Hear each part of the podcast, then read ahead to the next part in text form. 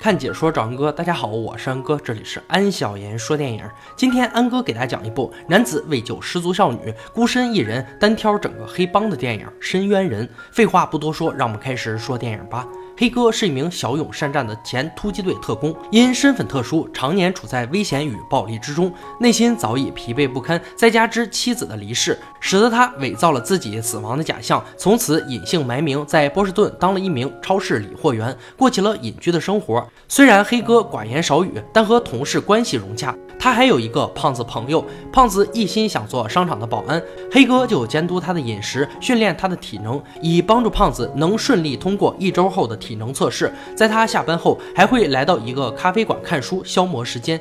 因为是前特工的缘故，所以他对时间的把控特别严格，几点看书、几点睡觉都有明确的规定。因为一部《老人与海》的小说和被俄罗斯黑帮控制的厨妓小美结识，通过聊天得知，小美一心想要摆脱现有的生活。成为一名歌手，小美坎坷的人生经历以及朝不保夕的现状，博得了黑哥的同情。但在随后的几天里，黑哥都没有在咖啡厅见到小美。当从咖啡店的老板口中得知小美被黑帮分子毒打，住进了医院后，黑哥急忙赶到医院去探望，却看到了被打得几近毁容的小美，无助地躺在病床上。后来从小美的朋友那里知道了。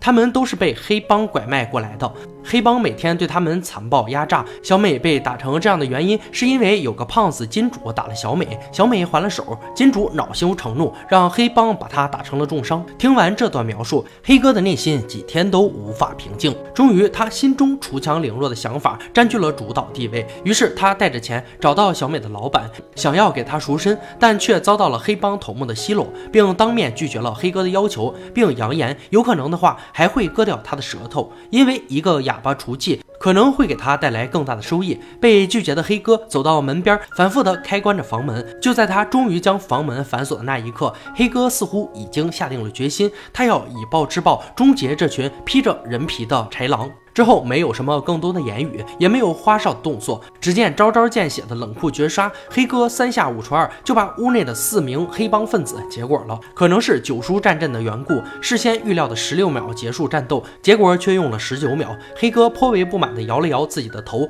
最后还坐在剩下一口气的黑帮分子身边，问他为啥给你钱你都不要。黑哥还是很幽默的呀。警方对这起案件得出的结论是，黑帮之间为了争夺地盘相互厮杀，但黑哥所杀的是。俄罗斯最大的金融大鳄普希金的手下，他通过大肆行贿，掌握了很多政界要人，而波士顿正是他美国东海岸分部所在地。他可不认为这是黑帮的厮杀，就派了得力干将短发哥。另一边已经到了体能测试的日子，黑哥从同事口中得知胖子提出了辞职。原来胖子妈妈开了一家小餐馆，发生了火灾。黑哥凭借特工的经验，一眼就看出这不是一场意外。经过蹲守，他发现有两个警察定期向沿街的商铺收取保护费。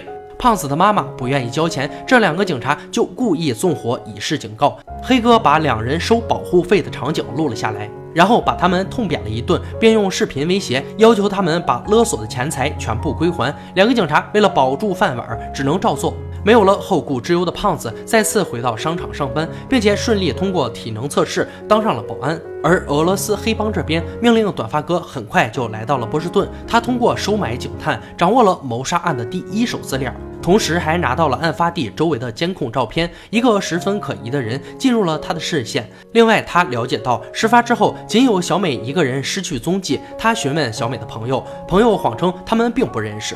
但短发哥很快就发现他说了谎，随后将他残忍勒死。通过了解的情况和现场周边录像进行对比，短发哥很快将嫌疑人锁定在了黑哥身上。为此，他特意与黑哥进行了一次直接的正面接触，这更加肯定了他对黑哥的怀疑。黑哥看着短发哥车子离开，也意识到了危险的临近，他要为接下来所面临的局面提前做些准备了。这天晚上，自认为准备充分的短发哥。要在咖啡馆里对黑哥下手了，可惜最终还是被黑哥轻松化解。黑哥还用手机将短发哥的样貌照了下来，随后打翻紧跟而来的对手，消失在了夜色中。可紧追不舍的短发哥还是悄悄来到了黑哥家中，可面对空房子，几人也是茫然不知所措。而这一切都被黑哥在街对面的一个房间里，通过事先安装好的监控探头看得清清楚楚。为了能够知己知彼，看清对方的底细，黑哥去找自己的老朋友中情局的高级主管寻求帮助。通过朋友的帮助，才最终搞清楚了对手到底是何方神圣。整个事情的幕后老板是俄罗斯金融大鳄黑帮头子普希金，可以说财力雄厚，势力滔天。而来到波士顿的，则是是前苏联特种兵出身的短发哥，他曾经掌管一大批秘密警察很多年，并且狡猾凶悍。最后，朋友忠告黑哥，往后将永无宁日。这是俄罗斯黑帮的传统，除非把事情一股脑儿全部解决。回到波士顿后，黑哥先是找到了那个一直协助短发哥的腐败警探，在使用一些非正规手段之后，使得他最终屈服。然后由这名警探带领，来到了普希金的一处假钞印刷厂，干净利落地控制了全部黑帮分子后，通知了警方。就在警方到来之前，黑哥利用腐败警察的求生欲望。说服他拿出了作为保命底牌的普希金集团的犯罪证据。拿到所需的资料后，黑哥先是仔细浏览了全部内容，里面全部是普希金利用巨款贿赂政府高官的明细。随后，黑哥把全部资料电邮给了联邦特工，同时他还查到了普希金一个私人游轮码头。于是，黑哥趁着夜色来到码头，引爆了输油管道，炸毁了普希金的游轮，使对方短短几天就损失了好几千万。短发哥在受到老板一顿臭骂之后，也恼羞成怒，穷凶极恶的他抓住了胖子和几名员工相威胁，让他在三十分钟内赶到超市，否则就杀了所有人。而短发哥早就带领手下等在黑哥的必经之路上，但事与愿违，在约定时间临近的时候，黑哥并没有出现。就当短发哥的手下要杀死其中一名人质的时候，黑哥已经利用对超市环境的熟悉，悄悄潜入了里边了。略施小计就解决了两个看守人质的歹徒，然后他让胖子带着同事们从后门离开。等到短发哥带着手下赶到商场时，人质们早就没了踪影。黑哥还布好了陷阱，严阵以待，拿超市里随处可见的五金工具武装自己，化身为五金侠。他先是利用高强度刺丝网拿到一血，然后拿长柄锯斩获双杀，接着又用电钻拿到三杀。胖子在送走同事安全离开后，又返回帮助黑哥。黑哥让胖子打开电源，而他则却引开短发哥等人的注意。电源恢复后，微波炉开始运转，事先放在里面的易燃品发生了爆炸。短发哥赶到配电室，准备向胖。胖子开枪时，黑哥手拿钉枪，帅气出场。可怜的短发哥死前还在问着黑哥：“你到底是谁？”三天后，黑哥来到幕后老大普希金的住处，在他设计下，普希金触电身亡。整个犯罪团伙就这样被黑哥一个人连根拔起。从此，黑哥又回归了平静而低调的生活。而伤愈出院的小美找到黑哥，告诉他自己已经找到了一份正当的职业，并打算向着自己的人生目标努力前进。影片到这里也就结束了。安哥提前通知一下，《深渊人》还有第二部，也是不服就干的爽片。安哥也将在明天为大家解说《深渊人二》。《深渊人一》二零一四年在北美公映后获得的反馈呈两极分化，影评人和普通观众唱起了对台戏。北美两大最重要的影评人评分网站烂番茄和 Metacritic。深渊人的平均得分都没有超过及格分六分，著名的口碑调查网站则给出了 A 减的高分。事后，北美地区过亿的票房证明了该影片确实收获了普通观众的欢迎与好评。给出负评的影评人的主要意见是，影片的风格大于意义，并且过于暴力化。深渊人最特别的地方是不依靠奇观式的动作场面以及纯观感刺激取悦观众。而是凭借引人入胜的气氛、复杂多变的场景调度以及高度策略化的叙事技巧、非比寻常的角色塑造方法，来引导观众达至情感的共鸣与宣泄。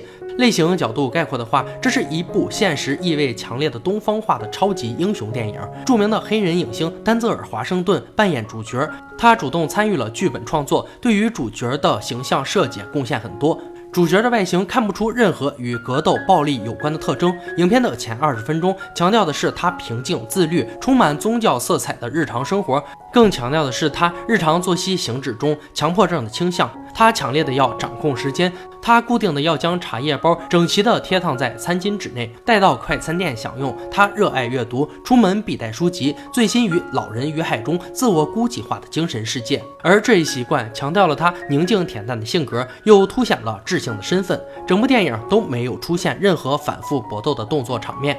主角的个人英雄主义不具有冷战年代兰博式的自我牺牲精神，更不是暴力机器人，是绝世高手的洒脱、淡然、坚定与自信始终。才是主角最鲜明的性格特征。这是一部不服就干的爽片，喜欢的小伙伴推荐去看看。好了，今天解说就到这里吧。喜欢恩哥解说，别忘了关注我哦。看解说找恩哥，我是恩哥，欢迎大家订阅我的频道，每天都有精彩视频解说更新。我们下期再见。